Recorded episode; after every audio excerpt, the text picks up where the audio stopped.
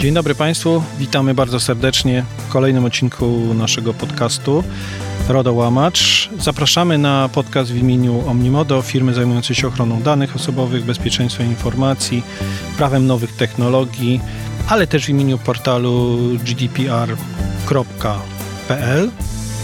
Odsyłamy do, zarówno do strony Omnimodo, jak i do, do portalu dlatego że stamtąd troszkę czerpiemy inspirację, albo też odwrotnie, to o czym mówimy też przenosimy w trochę szerszym charakterze na strony portalu. Z tej strony Tomasz Osiej i Michał Czarnecki. Także witamy Państwa bardzo serdecznie jeszcze raz i od razu przejdziemy do tematu, powiemy jaki jest temat. Temat jest bardzo ciekawy. To jest coś, co znaleźliśmy w internecie.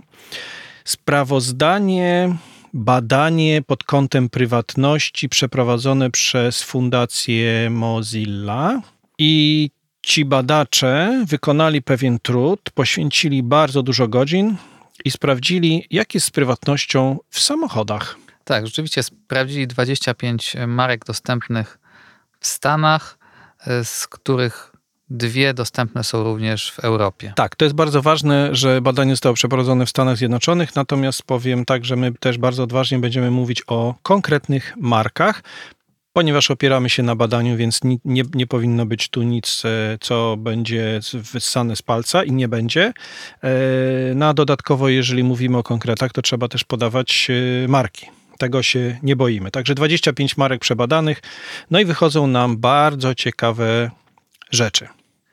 Tak, no po pierwsze warto wspomnieć, że Mozilla co jakiś czas wydaje takie raporty, gdzie ocenia ochronę prywatności przez poszczególne branże, technologie, produkty, aplikacji i wynik raportu jest o tyle ciekawy, że uznano, że jeszcze tak tragicznego, jeżeli chodzi o wyniki raportu, nie było. Tak, to, to jest mega ciekawe, dlatego że oni to porównywali do badań, które przeprowadzali i na danych szczególnie chronionych, i na tych, które mówią nam o, o, o takich szczególnych branżach. No, badali generalnie wszystkie. I co ciekawe, powiedzieli, że to zacytuję, że 63% aplikacji związanych ze zdrowiem psychicznym, czyli na, na, naprawdę głęboko ingerujących, było nie do końca pozytywnych. W przypadku samochodów mieliśmy brak zgodności z prywatnością w 100%. Nie było ani jednej marki, którą oceniliby dobrze. Chociaż. Chociaż dwie marki się wyłamały, to było Renault i Dacia, i powodem tego wyłamania było prawdopodobnie to, że są one dostępne również w Europie, co zaznaczyli autorzy. I to jest taki ukłon od razu w stronę naszej e, trochę jednak bardziej europejskiej kultury ochrony prywatności. Powiedziano od razu na samym początku, że to są te dwie marki, co ich bardzo też zdziwiło, mm, ale tu zdziwień będzie dużo więcej. Tak, znaczy sam raport jest dosyć ciekawy, bo wydaje nam się, że, że samochody jako takie, no to jest kierownica, skrzynia biegów, kilka kół i otwierane okna.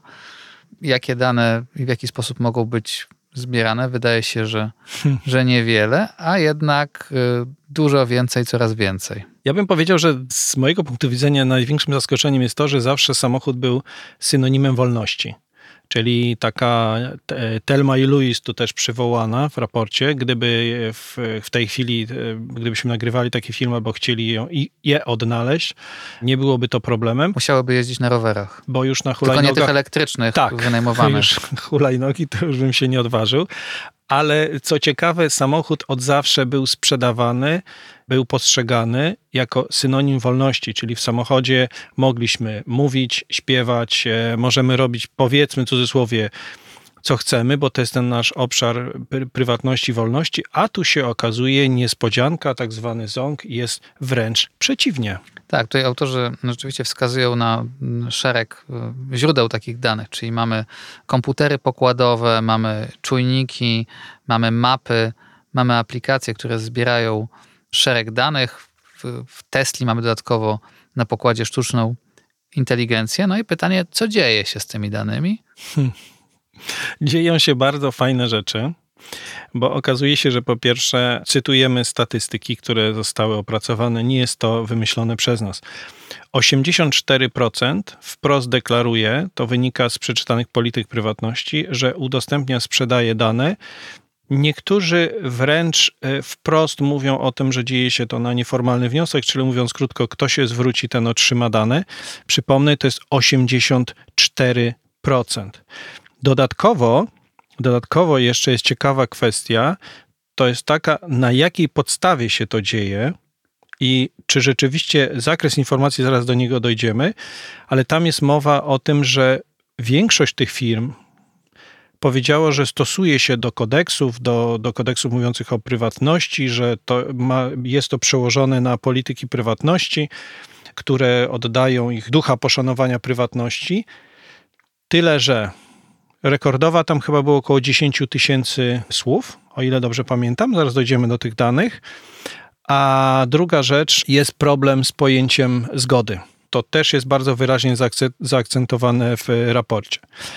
I teraz, proszę Państwa, Dalej, to co nas bardzo zaskoczyło. Marki, o których mówimy, to nie są przypadkowe marki. To w zasadzie my będziemy mówić i o Mercedesie, Mercedes, Honda, BMW, Toyota. Natomiast Nissan. E, warto też wskazać, że tak jak wspomniałeś, 92% tych marek nie daje kierowcom albo daje bardzo niewielką możliwość kontroli nad tymi danymi osobowymi. Czyli mamy po pierwsze nie do końca jasne, nie do końca czytelne polityki prywatności, które no, dla nas również niektóre e, ich postanowienia e, stanowią bardzo interesującą zagadkę.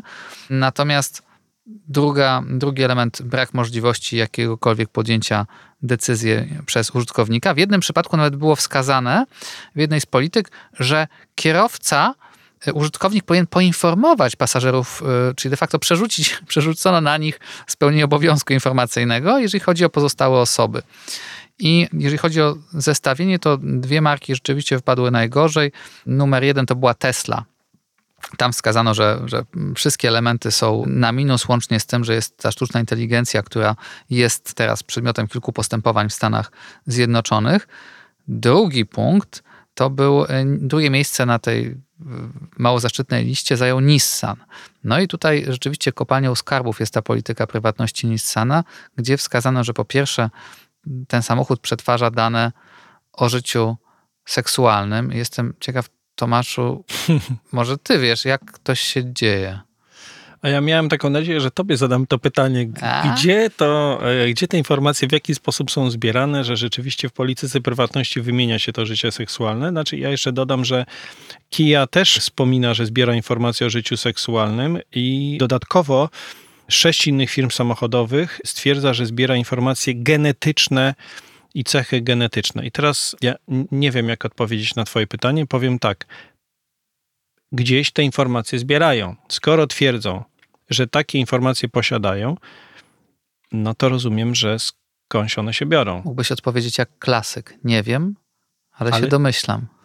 Znaczy, nie ja, wiem, ja ale się dowiem. Znaczy ja, ja jestem w stanie w, z głowy podać jakąś hipotezę. Znaczy, na przykład, jeżeli mamy dane z map i ktoś codziennie parkuje pod domem czerwonych jacynt i dziewczęta, no to jest to jakaś wskazówka. Jeżeli na przykład mieliśmy taką sytuację kiedyś, że w jednym pomieszczeniu przy badaniu termomodernizacji budynku okazało się, że tam pracowało on i ona, dwójka nauczycieli WF-u i okazało się, że no oni zostawali tam troszeczkę dłużej po pracy i w, w przebieralni następowały, następowały istotne skoki temperatury, wskazujące na aktywność fizyczną. Materace układali. Ja też tak podejrzewam, aczkolwiek byli też mniej życzliwi, jeżeli chodzi o interpretację, więc myślę, że można wyciągać takie metadane. No zawsze jacyś nieżyczliwi się znajdą. Ja jeszcze, jeszcze wrócę, bo nie znaczy, że uciekam przed odpowiedzią na twoje pytanie, a, ale ja po prostu y, nie wiem skąd oni biorą te dane, tak samo jak genetyczne. Genetyczne to, to, to się domyślam, więc od dzisiaj proponuję, jeśli chodzi o, o sześć tych y, konkretnych marek samochodowych, jeździć y, w rękawiczkach. Ale jeszcze jedne dane chciałem zacytować. Tu się pojawia taka informacja, że Tesla sztuczna inteligencja napędzająca, e, która jest w tym samochodzie funkcjonująca, e, odpowiedzialna, nie chcę powiedzieć napędzająca, ale bardzo istotna, jest odpowiedzialna za 736 wypadków i 17 zgonów. Dlatego też Tesli się bardzo dokładnie przyjrzano. No, jakby to porównać ze statystykami na polskich drogach. No tak, no to w sumie. Natomiast e, co, co ciekawe też, jeżeli chodzi o ten zakres danych, to zwróćmy uwagę, że konsekwencją tych nowych technologii jest oczywiście większa ilość informacji. No już chyba nikogo nie dziwi. Tutaj chyba nie musimy zadawać e, jakiegoś szczególnie skomplikowanego pytania, no w jaki sposób na przykład te marki przetwarzają dane biometryczne. Tak, jeżeli mamy rozpoznawanie użytkownika po siatkówce oka, po odcisku palca, no wydaje się to dosyć naturalne. Co, co, co ciekawe, my mówimy o tym zakresie danych i to nie, ma, nie mamy wątpliwości co do tego, że dane zbierane z kamer, dane związane z lokalizacją, geolokalizacją, no mamy systemy SOS, więc one muszą wiedzieć, gdzie jesteśmy i mamy tego świadomość. Natomiast w jaki sposób akceptujemy to? Akceptujemy to na podstawie polityk, ale ta akceptacja wygląda tak, że przeczytałeś, zaakceptowałeś, mało tego, wsiadłeś do samochodu, znaczy jesteś i mamy Twoją zgodę. I teraz pytanie, na co mamy zgodę? No mamy zgodę na to, że ktoś przetwarza informacje genetyczne i co nas szczególnie zaintrygowało o, o naszym profilu seksualnym, czyli co, przepraszam, bo nie bardzo wiem, co, jakie informacje samochód zbiera, więc tu uwaga. A dodatkowo przypominamy, że na samym początku powiedzieliśmy, że około 80% firm dzieli się tą informacją. Pytanie z kim i po co? Tak, znaczy jeżeli chodzi o to dzielenie się, to tam bezpośrednio wskazano, że właśnie 86, 84, przepraszam, procent marek się dzieli, ale 76 sprzedaje. Czyli już A. wiemy, że 76 bezpośrednio przekazuje to podmiotom zawodowo tym zainteresowanym. I jak jeszcze spojrzymy sobie w te polityki prywatności, rzeczywiście ten zakres, do którego nieustannie wracamy, jest naprawdę bardzo ciekawy, bo na przykład są tam zainteresowania, zdolności, czyli nie tylko te dane, które bezpośrednio przekazujemy, ale pewne też metadane, czyli wchodzimy nasz ulubiony temat profilowania. Tak. Dodatkowo już znalazłem dokładne dane mówiące o tym, że oczywiście my jako pasażerowie jesteśmy świadomi tego, co się dzieje, ponieważ mamy politykę prywatności, która składa się z 9461 słów, które przypominam, jedna z marek e, zakłada, że my przekażemy pasażerowi. Teraz sobie wyobraźmy taką sytuację, że wracamy z pracy i widzimy koleżankę lub kolegę, który stoi na poboczu i powiemy, to, to podwieziemy cię do domu, on wsiada, mówimy bardzo przepraszamy i zapoznajemy go z polityką prywatności 9461 słów. A wiesz, nie każdy kurs jest ciekawy. Czasami rozmowa się nie klei, wiesz, wyciągasz taką politykę z kapelusza. No, no tak, można taki tak zwany po polsku taki plan small, small talk zrobić i po prostu przeczytać mu politykę prywatności. To wtedy nigdy już nie wsiądzie. Może to jest taki sposób na takich znaczy, przeczytać to może, trudnych. Przeczytać to może nie, ale musiałbyś na przykład, dobrze byłoby sobie nagrać jako na przykład audiobooka, puścić z mp3. A może to jest po prostu też taki sposób na to, że kogoś naprawdę nie chcemy podwozić, to mamy plan B i wtedy włączamy, mówimy, to się zapoznaj z polityką prywatności i w życiu już nie wsiądzie do nas do auta. No jest taki sposób. Plus, plus dodatnie. Kolejne rzeczy ciekawe, proszę Państwa, to jest to, jak my na to reagujemy. To znaczy, mówimy o tej zgodzie, e, braku zgody i o tym wszystkim. Czy my mamy coś przeciwko temu? Pierwsza rzecz, to my w ogóle nie mieliśmy świadomości. My również jako badacze prywatności, że samochody tak, tak robią, że w ogóle mają taką władzę. Więc skoro nie wiemy, no to trudno jest nam się sprzeciwić, bo wydaje nam się, że samochód, no cóż, samochód może wiedzieć nic. Przecież to jest martwy przedmiot. Ale wie i to dużo. I się dzieli i wysyła. Czy coś możemy z tym zrobić? Nie wiem, nadal nie mam odpowiedzi. Oczywiście to jest, y, mamy przepisy europejskie. No, przy, przypominamy, że badania są w Stanach Zjednoczonych a nie w Europie. Mamy GDPR, jakkolwiek by działał, to jednak dwie marki europejskie zostały najwyżej ocenione. No i kolejna rzecz, która nas bardzo niepokoi, już tak trochę zmierzając do końca, to jest dzielenie się tymi danymi. Takie bardzo, bardzo łatwe, z góry zakładane. Tak, myślę, że do tego tematu wrócimy również właśnie w kontekście europejskim i, i na koniec tego odcinka oczywiście zapraszamy do kontaktu z nami przez stronę omnimodo.com.pl oraz y, wysłuchiwanie, udostępnianie, dzielenie się naszymi podcastami. Jesteśmy na LinkedInie, YouTubie, Spotify i Apple Podcast. Dziękujemy bardzo i do usłyszenia. I jak zawsze życzymy spokojnego przetwarzania.